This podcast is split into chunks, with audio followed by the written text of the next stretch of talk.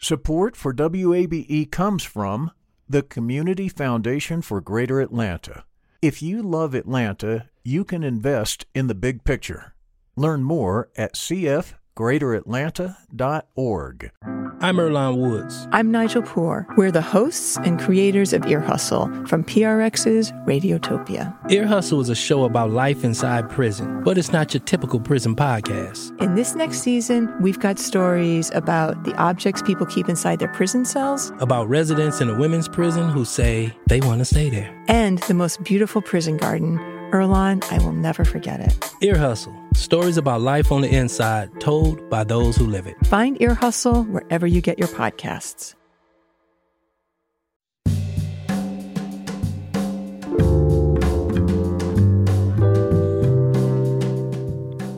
From WABE in Atlanta, welcome to this Wednesday edition of Closer Look. I'm Rose Scott. On this Veterans Day, we say thank you for your service to all of our nation's veterans. We'll have a conversation related to Veterans Day in just a moment. And on this day, Georgia still counting votes more than a week removed from Election Tuesday. But today, Secretary of State Raffensperger dropped some major news. He's ordering a hand recount, although the tally is not complete. We have a team of people, uh, national uh, uh, experts that have worked on risk limiting audits in several other states. They're part of our team. This is not just a decision we made unilaterally. We reached out to these experts. We've been wor- working with them for several months, and we just follow uh, the science of a risk limiting audit. We follow the numbers, and that's where it leads us to count every single ballot by hand. We'll have more on that in just a moment. And also, Closer Look is taking your calls. We're opening up the phone lines. We don't do that a lot here, but we feel there's a lot to talk about. So give us a call, 404 870 0135. And we're asking a question How do you feel about our nation's, the current state of our nation's democracy? That's coming up later in the show. But first, as always, our daily update on the pandemic here in Georgia. As of this broadcast, here are the totals. Here are the totals. The total number of confirmed cases is 376,054. The number of hospitalizations 32,631, and of those, 6,138 were ICU admissions. And since the state began recording deaths, right now we're at 8,264 deaths since March. That, of course, is always according to the Georgia Department of Public Health. Now, as mentioned, that big news continues. Georgia is still counting votes. Earlier today, George, Georgia Secretary of State Brad Raffensperger held a press conference where he had several announcements. Joining me now, as he's been doing the last few days, WABE reporter Emil Moffatt was there. Emil, might as well make you a honorary member of the Closer Look team. I, I accept. Oh man, what? Wow! Just lay it out for our listeners. What did the Secretary of State have to say today? Yeah, what he said today was that um, there there is a requirement uh, under House Bill 316, which was passed in 2019 in Georgia, that the state do a risk limiting audit, and this is to make sure that the new voting system is counting the votes correctly. Um, and the Secretary of State has the power to choose which race it wants to audit. They don't audit every race, but he gets to choose, and he chose the presidential race. Um, now, because of this audit, normally in a normal circumstance with a race that's not as close as this one, as razor thin as this presidential race is, you wouldn't have to count all the ballots. You could go through a sample size, and that would give you enough reliability to know that, um, that, that the machine had counted correctly. But because this race is so close 14,000 votes out of 5 million total cast uh, they are going to have to go through and count every ballot by hand uh, as part of this audit. And so that's what's going to happen uh, starting very soon. And they still hope to have it done by next Friday, the 20th, which is when the state is scheduled to certify this election. Any idea why the Secretary of State is just now mentioning this audit? Because he didn't mention it any other time before. When asked about a recount, he did say that the Trump campaign would have to ask for a recount. Uh, yes, it, and it kind of gets into the, the specifics of the law in that the audit has to take place before the certification, and they get to choose which race they want to audit. And again, normally uh, in, in, a race that's not this close, it wouldn't require a complete hand recount. But because it is so close and because this audit was chosen, this audit was always out there to be chosen. Uh, they've been kind of cagey in the last couple days on which race they were going to choose. And then today they announced that they would choose, in fact, the presidential race. Um, and so this is the way it's going to happen. One interesting thing is, is he says that even though though they'll go through this hand count process as part of this audit of the presidential race, if it comes out still that it's uh, still a, a margin for Joe Biden, once they certify, President Trump could technically still ask for another recount, but that recount would go by the normal rules, which is a scanning recount and not another hand recount. But it could happen. We could have two recounts. And he is saying that this has nothing to do with allegations from Senators Loeffler and Perdue that he was not being transparent and running a fair elections process, because there's that. Yeah, he was asked directly about that. Uh, is the is the Secretary of State's office being pressured into doing this hand recount? He said no. This is at an abundance of, of clarity that they wanted um, to do a hand recount and do the risk limiting audit for this specific race. They said, you know, we could have chosen other ones, but we wanted to choose choose this one to demonstrate um, that the, the process has worked correctly. So we'll see how it turns out. Now, Secretary Raffensperger also announced that he's moving the December 1st runoff to January 5th to coincide with the Senate runoffs. Did he give a reason why? This is just the main reason, just so everyone can just vote for everything on one it, day. it it kind of has to do with um, with not only that, but also with counties being able to prepare uh, for those runoff elections. Um, now, this apparently does not affect the um, the District Five uh, runoff, which is a special election that that was held back in September. So the, the December 1st runoff will stand for that District 5 race, which is just in DeKalb, Fulton, and parts in Clayton County as well. Any idea uh, why he rest, decided to like the Public Service Commission? I'm sorry, Emil, but any, if if he wants all of the the runoffs to be held on the same day, why? What's so? I mean, we. What's special about the fifth? He just didn't want to do that one, or did he give an explanation? You know it could it could very well be that this is this is going to be a short term thing anyway because uh, Nikema Williams as the as the winner of the regular race to to fill out the full term of um, a full next term she's going to be taking office January 3rd anyway mm-hmm. so they don't want, you know, obviously you don't want a special election three days after uh, Nikema Williams takes office for this, what's supposed to be an interim. So they're keeping up December so that somebody can fill that term in the meantime until Nikema Williams is sworn in on uh, in early January. Emil, just for some clarity here, going back to the, the counting, what counties are still counting? and then also, when that happens, then when will we have the re, again, when will we have the recount, the hand recount? So, counties, uh, there are 97 counties as of this morning that have certified. That means they've handed in their final count. So, 97. Still, none of the major uh, counties outside of Gwinnett uh, have sent in their certifications. So, we're expecting those tomorrow and Friday from, from Fulton, DeKalb, uh, and Cobb. Um, but they have a deadline that's still in place for Friday to have the certification of their original count. But they're going to start um, with the, the, recount as well. And then that's supposed to happen um, statewide and supposed to be done by next Friday, the 20th, according to uh, Secretary Raffensperger. Mm. WABE reporter Emil Moffatt, thank you so much for continuing to cover this important issue. We appreciate you taking the time and not only informing me, but our listeners, because so much is happening from day to day. Thank you, Emil. It is. It's my pleasure, Rose.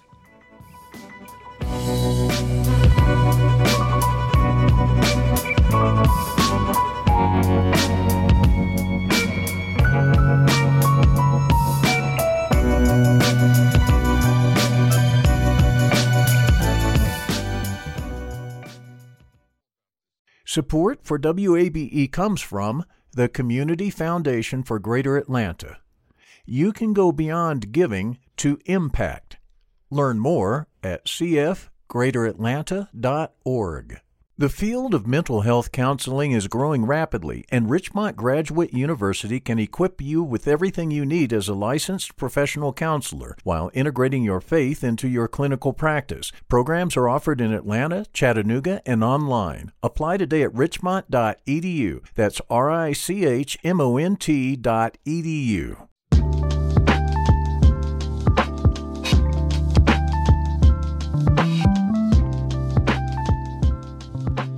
And Closer Look continues now here on 90.1 WABE. This is Atlanta's Choice for NPR. I'm Rose Scott. As mentioned, today is Veterans Day. Now, typically honored with parades and events and other celebrations, but due to the pandemic, we know that many of those events are limited, if any are taking place. In a moment, I'll speak with retired Army Captain Dan Berschinski. You may recall we first spoke with him last week for a conversation about why he volunteered to become a poll worker in Fulton County. But I'm also joined by Gina Della Ragione. She's Executive Vice President for the Tunnel to Towers Foundation. You'll find out why right now. Thank you both for taking the time. I really appreciate it. Thank you so much, Rose. Thank you, Rose. Retired Army Captain Dan Berschinski, first of all, thank you for your service as the nation the nation honors you and your fellow veterans. And if you don't mind, I do want to go back to a day, August 18th, 2009. Can you share with our listeners what happened on that day? Yeah, I don't mind at all, Rose. Um, on August 18th, 2009, I was a 25 year old first lieutenant on my first deployment to combat in Afghanistan and I was in charge of about 35 soldiers in a U.S. Army infantry platoon, and we were uh, patrolling our assigned area of southern Afghanistan in Kandahar. Hmm. There was an incident that happened. Um, do you mind? I want you to tell the story. I don't want to tell your story. Yeah. I want you to tell your sure, story. Sure. No, I don't mind at all. So, yeah so so during very long story i could go into a lot of details sure. but but to cut to the chase uh, while leading my platoon uh, we took contact a, a, sister platoon about a kilometer away from us uh, walked into an ambush one of their soldiers sergeant troy tom was killed instantly mm-hmm. i moved my platoon to reinforce him on the way there we ran into a, a an ied ambush a, a hidden bomb essentially a booby trap on the trail that we were running down and I lost my soldier, uh, Jonathan Yanney, and he was close to me. Uh, he was he was my forward observer. He carried one of my radios, and I was not uh, significantly wounded in that attack, but he was real close. Um, and we kind of picked ourselves out of the dust, literally, and uh, continued fighting for a few more hours that day, kind of consolidating positions. And later on that night, after things had slowed down a little bit, I was walking within my perimeter, coming back from a, a leadership meeting, and I stepped on the hidden trigger of a third IED. And uh, this one, uh, luckily for me, was a little bit smaller. And instead of killing me outright, like the, our other two soldiers, it just uh, ripped my legs off above my knees instantly, shattered my left arm, broke my jaw, broke my eardrums, and a couple other superficial things. And that's a day that changed my life forever. How much time, any surgeries, uh, Captain, and how many years of physical therapy? Yeah, so the the general timeline is my soldiers saved my life there in the dirt. I was evacuated by a Air Force pararescue uh, team, flown to the emergency room at Kandahar Air Base where we had a, a big field hospital. Um, essentially stayed in the ER and the ICU. From from what I was told, I was uh, more or less unconscious after about the first hour after injury, and I was out of consciousness for the next seven days. Uh, but once I was stable enough to be evacuated from Afghanistan, I was flown via Landstuhl, Germany, all the way back to Walter Reed in Washington D.C. I woke up there in the ICU. Um, you know, I knew what had happened to me. I, I, had a rough understanding of the extent of the damage. And once I woke up and could check myself out, I, I really understood. And from there, I started basically the next three and a half months of inpatient uh, surgeries. How many I had, I don't know. In the grand scheme of things, not that many, to mm-hmm. be honest. I, I, know guys who, you know, had 20, 30 or more. I think I had around 10 or 12 maybe. Um, but three and a half months in the hospital, finished up my final surgery, and then began a journey of really the next four years, more or less, of doing outpatient physical rehabilitation. At the end of all the surgeries, what I was left with was a transfemoral amputation. So, mm-hmm. no ankle joint, no knee joint on my left side, and on my right side, what we call a hip disarticulation amputation. So, no ankle, no knee, and no hip joint. I have my hip socket, but I have no femur whatsoever. Mm. So pretty significant. Um, not much of my legs were left despite that, uh, the Army has some of the best physical therapists in the world, access to the best rehab rehab technology in the world, and they gave me ample opportunity to walk around on the best legs that, that they could provide. Mm. And after about four years, I was up and walking uh, in a meaningful way, able to walk around the restaurant, walk around the office when I choose to. And that was kind of the, the end of phase one of my physical journey after injury. Oh, thank you. We are so glad that you are with us. Gina, let me come to you. How often do you all hear stories like one of, of Captain Berschinski's? You know, um, all the time. Uh, they are heroes, and um, we are, you know, privileged and honored to do the work we do at the foundation. Um, but we unfortunately hear it very often. Um, our smart home program was started in 2011.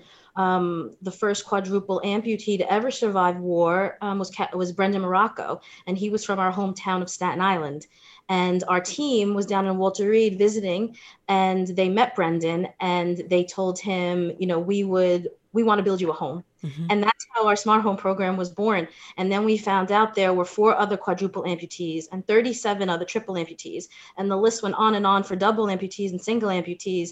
And that's how our foundation um, started the program. And, you know, and from there, um, it's just been an amazing journey where we're able to help all of these American heroes who fight for our country and our freedom and our families every single day. And it's just amazing um, the human beings that they are. And um, we're so inspired by them every day, and Captain Berschinski and all of them. It's just so inspiring for us to see the bravery and the strength. And um, yeah, so that's how our, our smart home program came to be. And, and Captain Berschinski, you, you all are helping him with in a major big way. You, you want to tell our listeners yes. what that's all about? Sure. So um, yesterday we um, presented uh, Captain Berschinski uh, with his mortgage-free uh, smart home. So our foundation paid off his mortgage and specially adapted the home to make it more access- accessible for him. Uh, and we also did so we did 11 uh, mortgage-free homes for Veterans Day. Mm-hmm. So that's across uh, all of our programs. We also have a Gold Star program which provides homes to families with young children of soldier fallen soldiers and also um, f- first responders who are killed in the line of duty and leave behind young children. Um, all of our um, families today have served, so all of our first responders were also veterans. Mm-hmm. And so 11 for 11 11. And Captain Berschinski, as I said, um, was presented with his home yesterday. Captain Berschinski, tell me about your, your, your new digs, man. How you like it? and, and here's a big question for me Do you have a pool table? Because if you do, I'm there. Let's go. No, I'm sorry, Rose. I don't have a pool table, but I do know of another wounded veteran in town who is uh, who will give you a run for your money at the pool table. Um, Let's go. so, uh, what Tunnel to Towers did for me is is really remarkable. What they typically do is they uh, get in touch with a veteran that they want to award a house to. They find the land, they mm-hmm. purchase the land, and they build the home to the to the specific needs of that veteran. In my case I grew up in the Atlanta area. I grew up in Peachtree City. I moved back here um, about four years ago, and I bought a house in Atlanta. And so when I got in touch with Tunnel Towers, I said, "Hey, I don't know if, if you guys are prepared for this, but I already own a home, and it's it's pretty good, but it's far from perfect, mm-hmm. um, and I could use some help with it." And they were phenomenal. So what they did for me was they made my my home perfectly wheelchair accessible.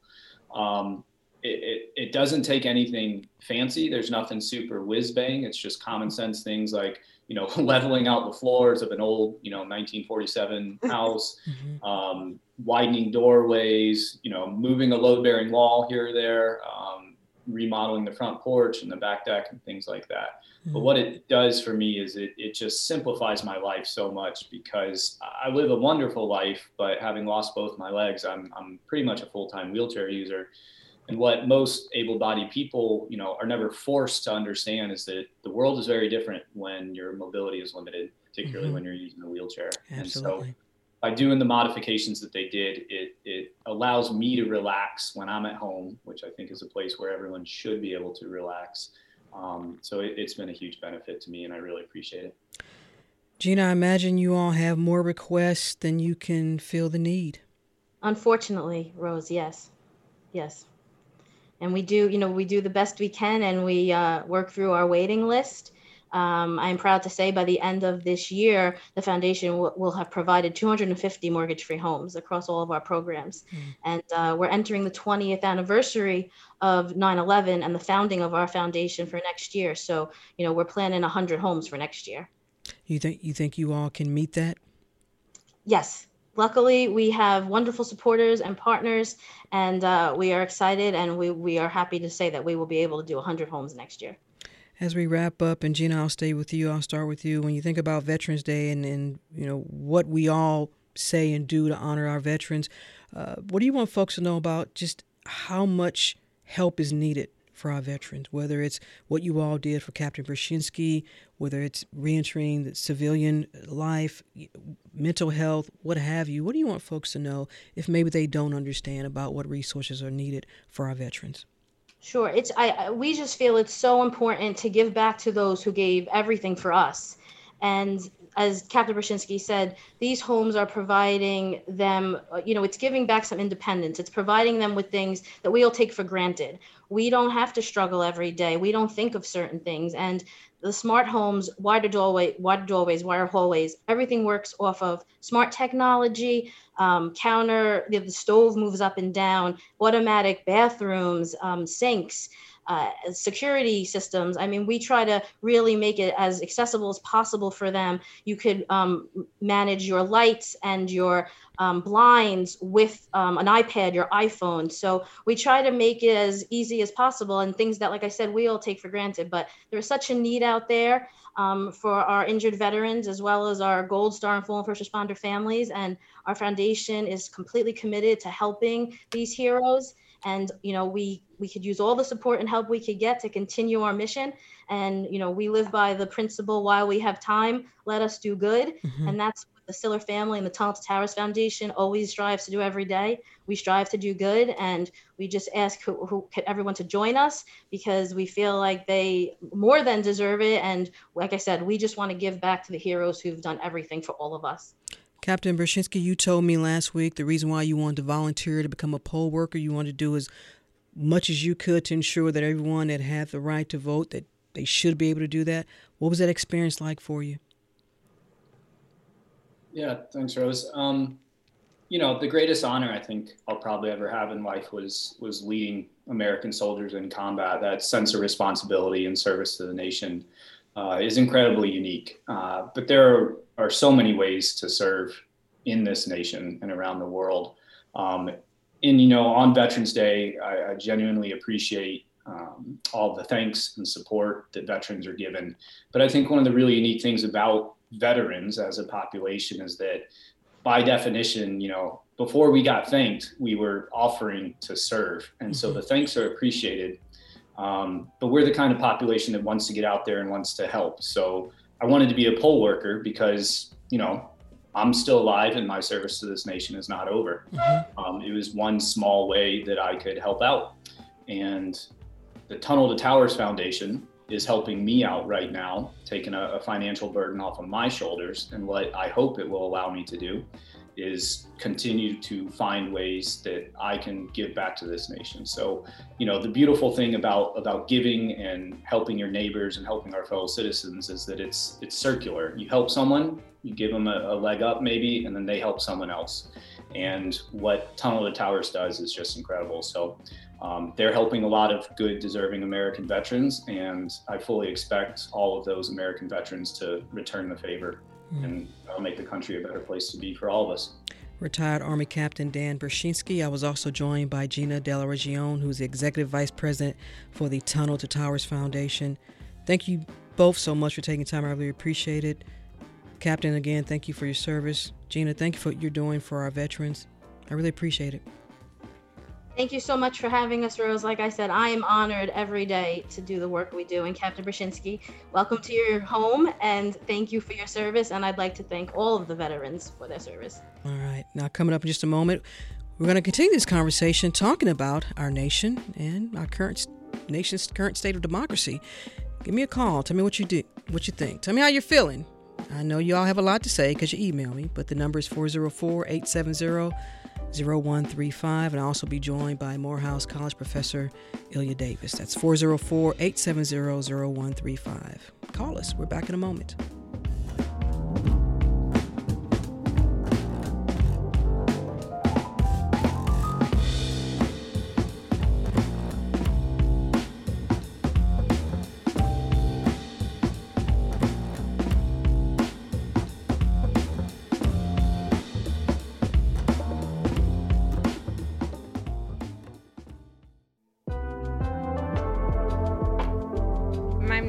Name's Ashley Levin Roswell.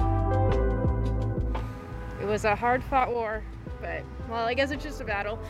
I have been doing phone baking, text baking. I wrote letters to voters. I have done so much. it's just really exciting to love one today.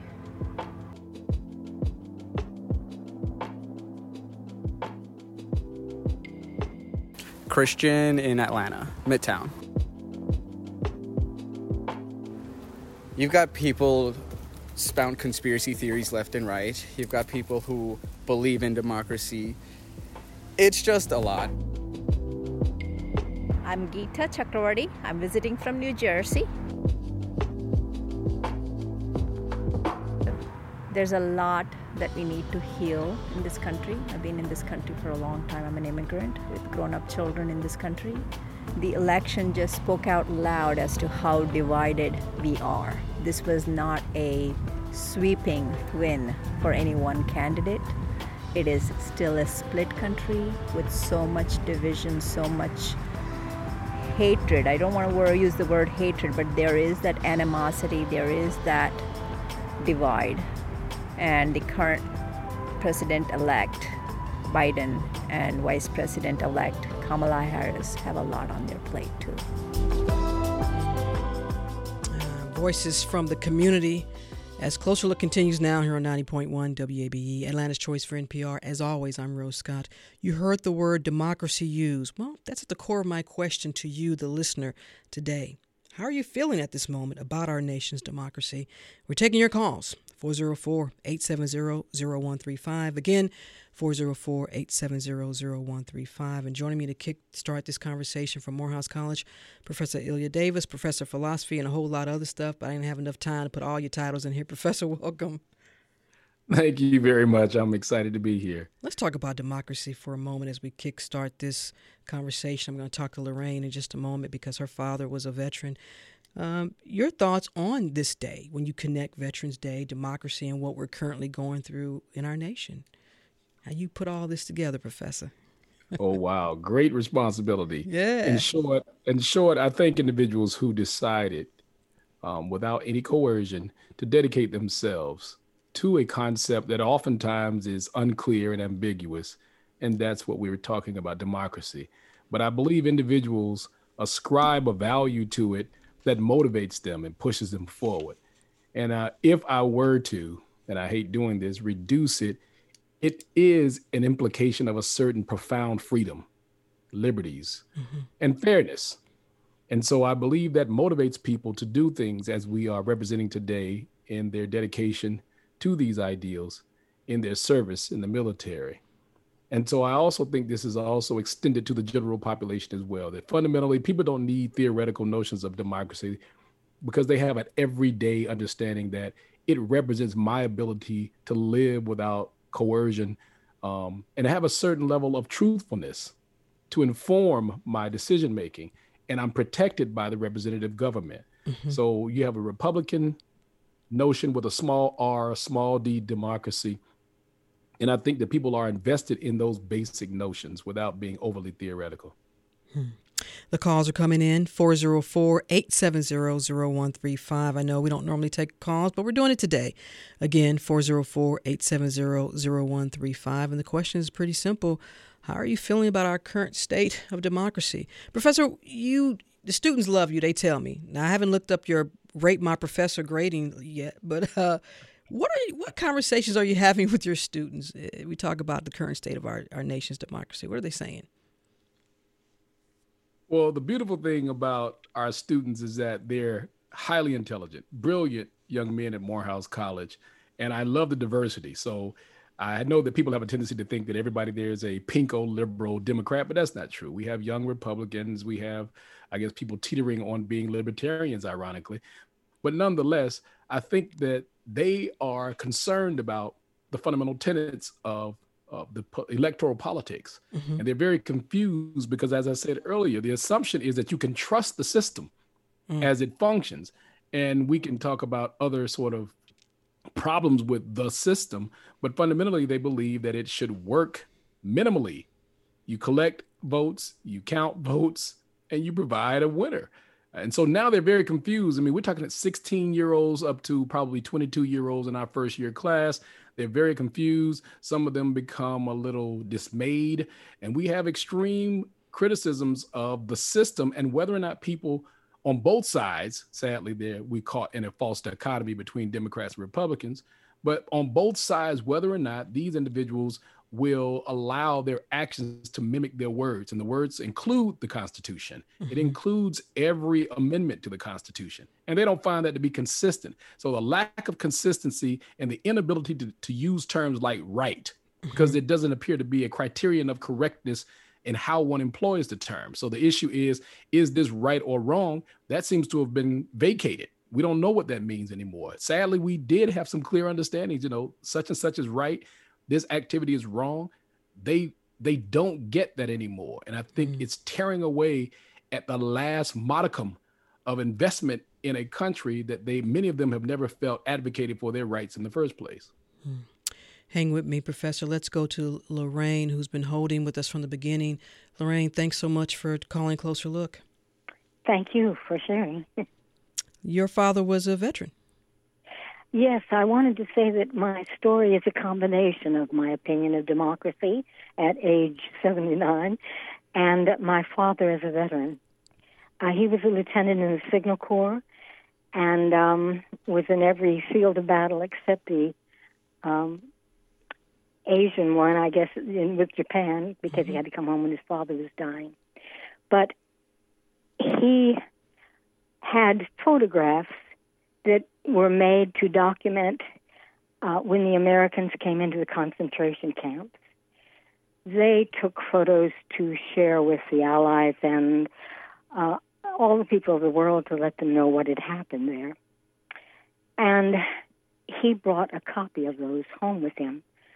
I think he just felt they needed he needed to have them to let people know himself. And mm. somewhere between age four and nine, I saw those photographs. And they just broke my heart. And even at that age, I said to myself, how can a country of good people let such a person take control of the country?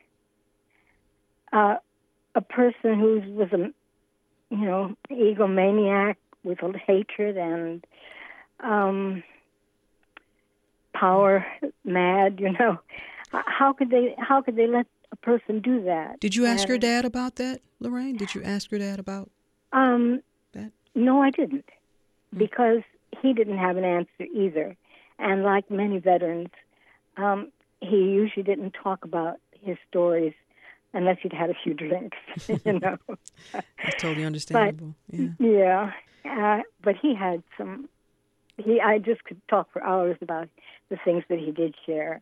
So that but, for you, that for you was sort of the beginning of trying to understand the importance of democracy and what it could, what right. it should well, mean. Yeah. What I wanted to say was, in regards to democracy, um, I just all my life I couldn't understand how could you let someone get in from a, a basically democratic society that Germany was, you know? Mm-hmm. Um, and then Trump got in. And at this age of my life, I realized how easily we can lose our democracy, how we can believe lies. Um, I think it was Hitler who uh, was maybe one of the original uh, speakers of the statement if you tell a lie long enough and loud enough, everyone will begin to believe it. Mm-hmm. And um, we can lose it so easily. Mm. And we're trying to fight back, and I say, don't let go of that democracy for all the people who who gave their lives for it and their service, and all of us who need to have it. All right. You know. Thank you so much, Lorraine. I appreciate that, Professor. Before I go to to Hajar, you know, Lorraine is saying that you know for some people, based on who's been elected, you know, they don't see that as democracy because of how someone governs. In this case, we're talking about the commander in chief. You don't have to comment on that, but just, you know, if you want to, you can. Or I can go to Hajar. Well, maybe we yeah, we'll combine it with the next response. Uh, Hajar, thanks for calling Closer Look. I appreciate it. And I hope we got your name correct. You did. It's greetings. Uh, I was really surprised I made it through the line, so I appreciate the time. Um, I appreciate the question, especially in this climate now, um, and I appreciate this dialogue in general. So, what I wanted to say in terms of democracy, I think it's important that we first acknowledge what government we truly have in America right now. Uh, based on what I've learned in my education, this is a democratic republic, right? So that's the reason we have these electors. I feel like if we were truly in a democracy, there wouldn't be a barrier between the people and the candidate, right? So, for instance, I think in the last three elections, uh, the Democratic candidate actually won the popular vote. So, based on any other voting system outside of our American Democratic Republic, the popular vote would win, right? So, I think, you know, that facet needs to be pointed out more because I think we tout democracy a little too much. Now, I will say, more than any other country, America definitely affords anybody who's willing to work hard and work smart the opportunity to attain wealth and build a business and, and have quote unquote the American dream. Obviously, there's a ton of barriers in between that, such as race, religion, creed, sexuality, etc. Mm-hmm. Um, so, so with regards to the climate now, uh, like I was telling, uh, I guess your assistant or the lady who screened me before I made it through to this call, with this particular election, I was really hoping that I'd see more people skew towards a third party. Hmm. I feel like a lot of people. I'm sorry. Did you say something? No, I'm just. I'm just.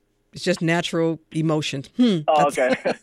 so you know, um, I'll, I'll, be honest. I'm pretty independent. Um, okay. I know the media is going to skew to either side of the Democrats or the Republicans, but it's important that people understand there's in some states there are probably as many as 10 candidates on the ballot. So the fact that in one state, in a, a truly United States, that you can have 10 candidates, and then in the state of Georgia where I reside, uh, we only have uh, two candidates. Do you want more third party options?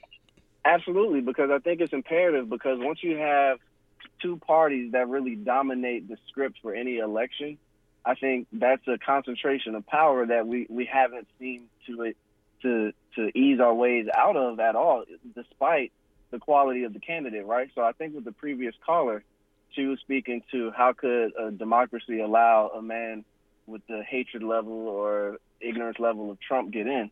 Well, I would say that's his media persona, honestly, right? And I'm not a Trump supporter or a defender, but I think you know a lot of what he did was out of true politics and activating his his base, which was, uh, I would say, people with some sort of uh, super conservative, almost, I don't want to say this about everybody, but almost a white supremacist view. Even if you look at uh, middle America, places like West Virginia, where you have a disproportionate amount of poor whites um, on welfare, yet they'll vote for somebody like Trump, who's clearly against additional wel- welfare um, benefits, right? So well, let me talk about yeah yeah, yeah let me let me let me talk about this with our professor uh, for a moment. Okay, okay, can you do that for me? Because I want to make yeah, sure absolutely. I get everybody in. Thank you so much. Okay, so professor, you know Hajar says, look, first of all, like more third party options, and then did you what did you make of his assessment of what when he was a candidate, Donald Trump, and now president, what he was able to do to to win the White House? What do you make of that? I mean, this has been a long discussion about the very parochial nature of our political structure. And it seems to be counter or, yes, counter to a democratic notion. And that is, we've impacted the term democracy in ways that it doesn't do service to all of the varying opinions and options. Mm-hmm. So democracy becomes a catch all. And I think once it does that, it almost loses any virility and definition.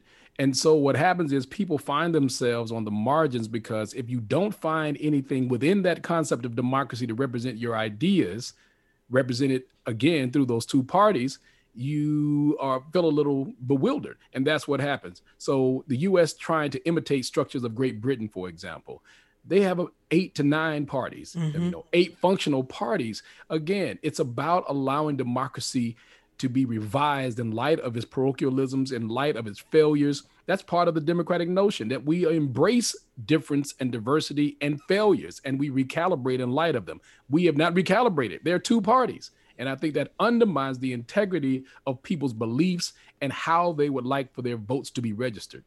404 870 0135. Again, 404 870 0135. And we're asking you, what do you think about the current state of our nation's democracy? Uh, let's go to Regan or Reagan, uh, who's also an immigrant and a, a, veteran. Thanks so much for calling Closer Look. Hey, thank you, Rose. How are you? I'm fine. How you doing? I'm doing great, and uh, thank you to your guest today. Mm-hmm. He's uh, bringing forth some very important points. Well, that's why we wanted him on the show. yes. what do you got for me? What do you think of a, What do you think of the current state of our nation's democracy? Well, as an immigrant and as a veteran, somebody who has lived in a democracy that doesn't work and a democracy that works, I believe that uh, the American democracy is stronger than it has ever been. I mean, we have an election where we have an incumbent who potentially, I mean, we want to say lost a very free, fair election that was open to scrutiny and investigation. Mm-hmm. In other countries, when an incumbent finds themselves in this situation, probably we will have the military on the streets. Innocent people will be dying, and they would have probably sworn themselves in already as the leader. But in America, we do have systems where people's voices are heard. Okay. This election was very, very close, and by no means, no side should think they won or no side should think they lost. I mean, it brought forth the division that lies within America. Hmm. But again, democracy dictates that sometimes you lose, sometimes you win.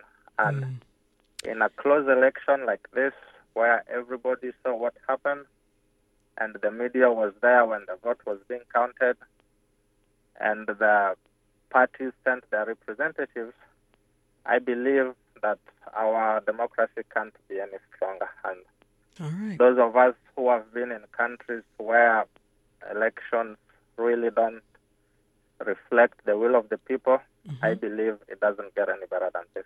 All right. Thank you so much, and thank you for your service. Wow. You know, he says, look, it could be worse, you know, because in some other nations where, and you and I both know, Professor, you know, um, yeah, uh, that's interesting. Derek, um, thank you so much for taking the time to call. Derek, you with me?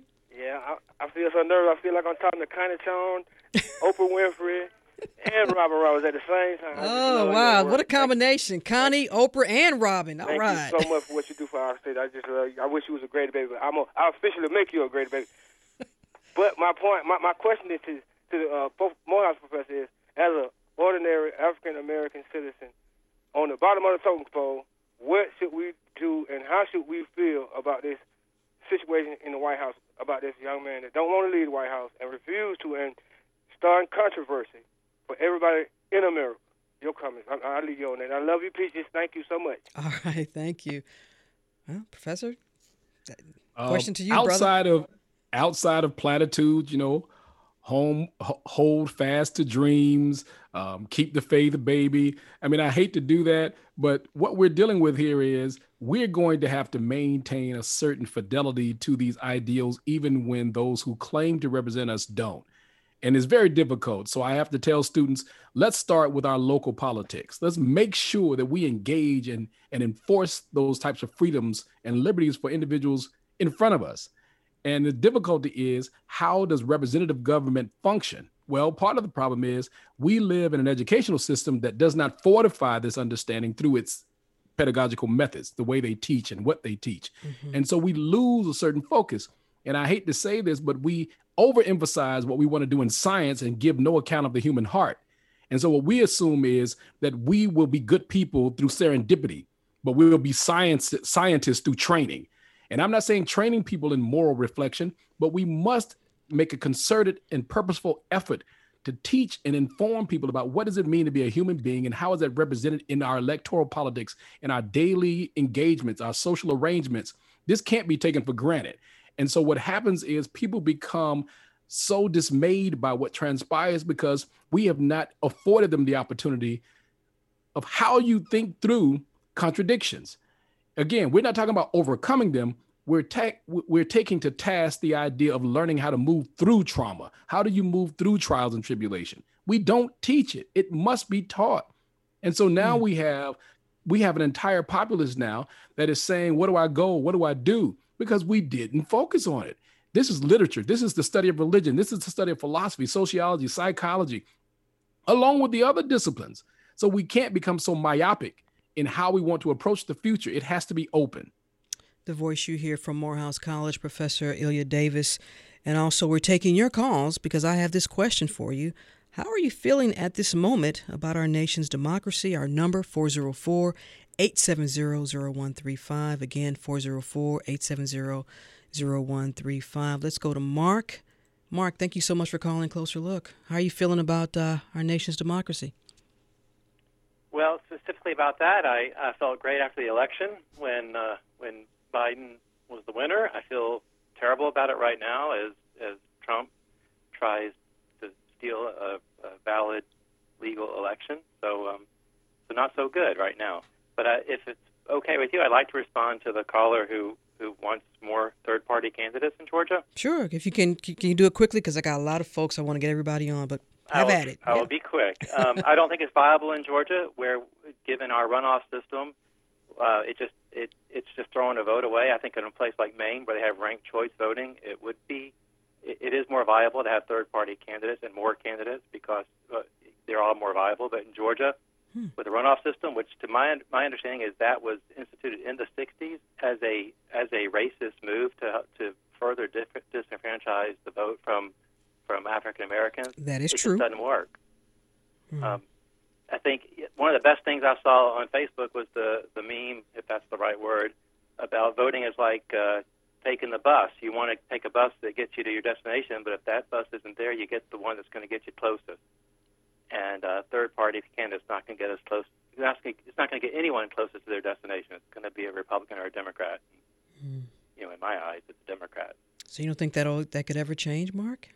Not with the runoff system, because you're just you're just throwing a vote away. You're you're either you're either den- denying uh, a candidate a vote, or you're or you're throwing to another candidate. I mean, look at the the this Joy, someone who took sixty thousand votes in the uh, in the the most recent election, and those sixty thousand votes would have been better served somewhere else. Hmm. Um, I just don't think it works in a runoff system. It works with ranked choice voting, which I, I would love to have a show about that. Where yeah, we we touched on that a little bit early this week, but maybe you're right. Maybe we'll have a, a longer segment about that. Mark, thank you so much. I appreciate it. Before I go to Ken, Professor, what do you think about what Mark says as of right now? Be you know.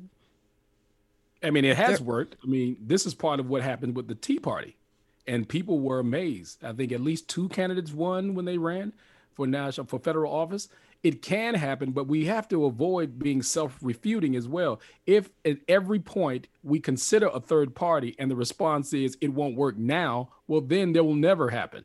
Right. So we have to be a little more proactive and constructive and, and experimental. We're going to have to maybe start at the local level, start in the city council, start, mm-hmm. but we have to start. We can't keep putting this off. We put this off for too long. Every time somebody wants to start a third party or run, say for instance in the Green Party on the liberal side mm-hmm. and the Tea Party on the conservative side, well, they've already demonstrated it's possible. So we we have to extrapolate from what was possible and ask ourselves, how do we generate that level of interest across the board? How do we move forward? Of course, we don't want to waste a vote, but that's also problematic too, because isn't the fundamental notion of a democracy to vote my interest? So I never look at a vote to be wasted, even when we don't win. You understand? Mm-hmm. Because the problem is that's what people begin to believe. If I don't win, it's wasted. No, it's not wasted because you have been true to your principles and your fundamental beliefs about the political structures such that you voted your interest. All right. Let's go to Ken, who's been waiting so patiently, and I appreciate it. Ken, thank you for taking the time. Hey, how you doing? Doing good. I just wanted to say, uh, yeah, I do think that uh, there's some moral confusion and a moral divide and uh, moral cherry picking, focus on um, and, and willful blindness about um, you know some moral issues. But I, I would I would like to say on on that note that um, you know you can compare Donald Trump to a lot of people, but he's not a mass murderer. He was against abortion, and that's why I voted for him because he was against abortion, which was so graphically described in the State of the Union, where they had a a woman describing a, Sure. a, a, a child in the womb withdrawing from the instruments of death, uh, you know, rec- uh, pulling away as they were about to kill it. And he also has supported uh, Jews, not not tried to annihilate them. He he's put the embassy, the American embassy, um, or at least he tried to put the American embassy in in Jerusalem. I'm not sure if he's completely succeeded. He certainly supported uh, Jews and and Christians and unborn children. So I don't think that he uh, should be compared to to Hitler. Okay. Well, let me ask you this, Ken, uh, real quickly. So, you, how are you feeling about our nation's democracy right now, the current state of our nation's democracy? Well, um, I I think that uh, you know I'd like I, I think that a lot of it has to do with uh, what God we believe in, and uh, and a lot of us believe in one God, and a lot of us believe in another God. Some people believe in the God of money, some people believe in the God of I want to do whatever I want to do, and some people believe in the God of the Bible. All right, Ken, thank you so much for calling. I really appreciate it. Wow. Let's go to Francisco, who's been holding as well. Francisco, thank you so much for taking the time. Oh, thanks, thanks for having me. Uh, yeah, as a immigrant and also veteran, like the prior person said, uh, I think democracy in the U.S. is best than pretty much everywhere else. But one of the issues that we face in the polarization is due to this single issue voting that we just heard now, where the parties embrace the single issue voting and therefore take away from the people the option to choose multiple issues in a candidate. So I cannot get somebody that is uh, in favor of health care for all, but is also pro choice, right? Because the parties will not accept such person. And I wonder uh, the opinion here about how to solve that. Thank you so much. Uh, Professor, real quickly, I do have some some other calls. What do you make of what he said? Oh, I agree to the degree to which we're going to have to make a concerted effort to inform people. We, our constituency in the U.S. is very underdeveloped about politics. So even when I hear people say we're better than others, that's a problem because we also have more opportunity. So commensurate to our opportunity, we have a horrible democracy, right? So we don't, we're not talking about countries that are fledgling democracies. We're talking about very well-developed, scripted democracies that are failing in the U.S. Mm. Right? That, that it chips away at every point. All right, Demi, thank you so much for calling Closer Look. What do you think?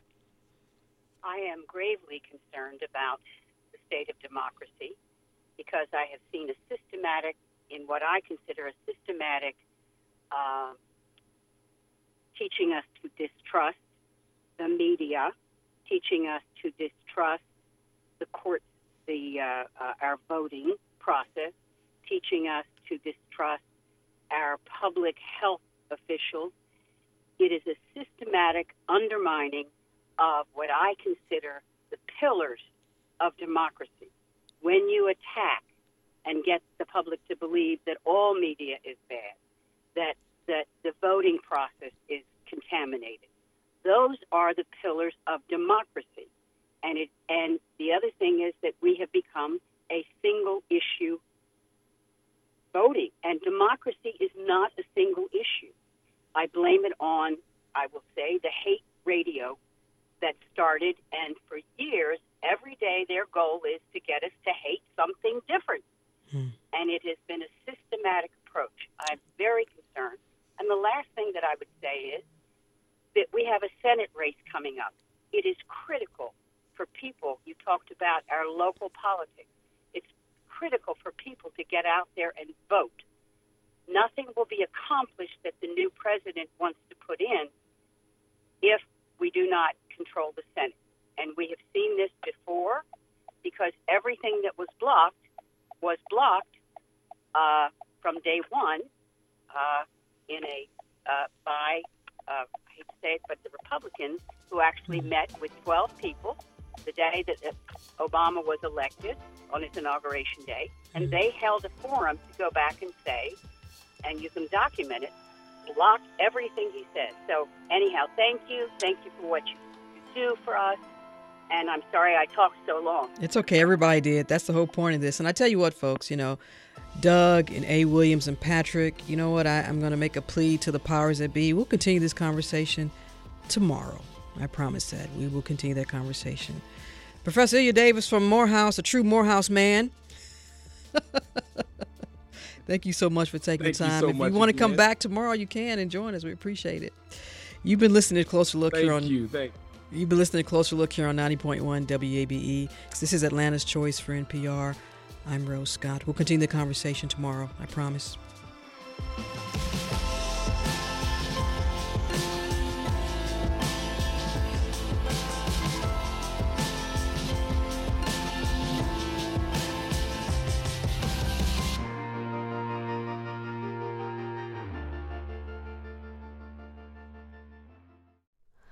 Hi, it's Terry Gross, the host of Fresh Air.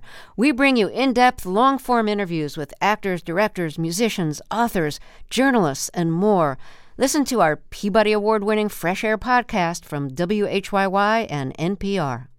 The Gold Dome Scramble podcast is now plugged in, a WABE politics podcast. New name, same on the ground reporting from us, WABE politics reporters Sam Gringlas and Rahul Bali. We'll cover local, state, and national politics as we talk to politicians and voters to break down each week's biggest headlines. New episodes drop on Fridays. Listen and subscribe at WABE.org or your favorite podcast platform. WABE.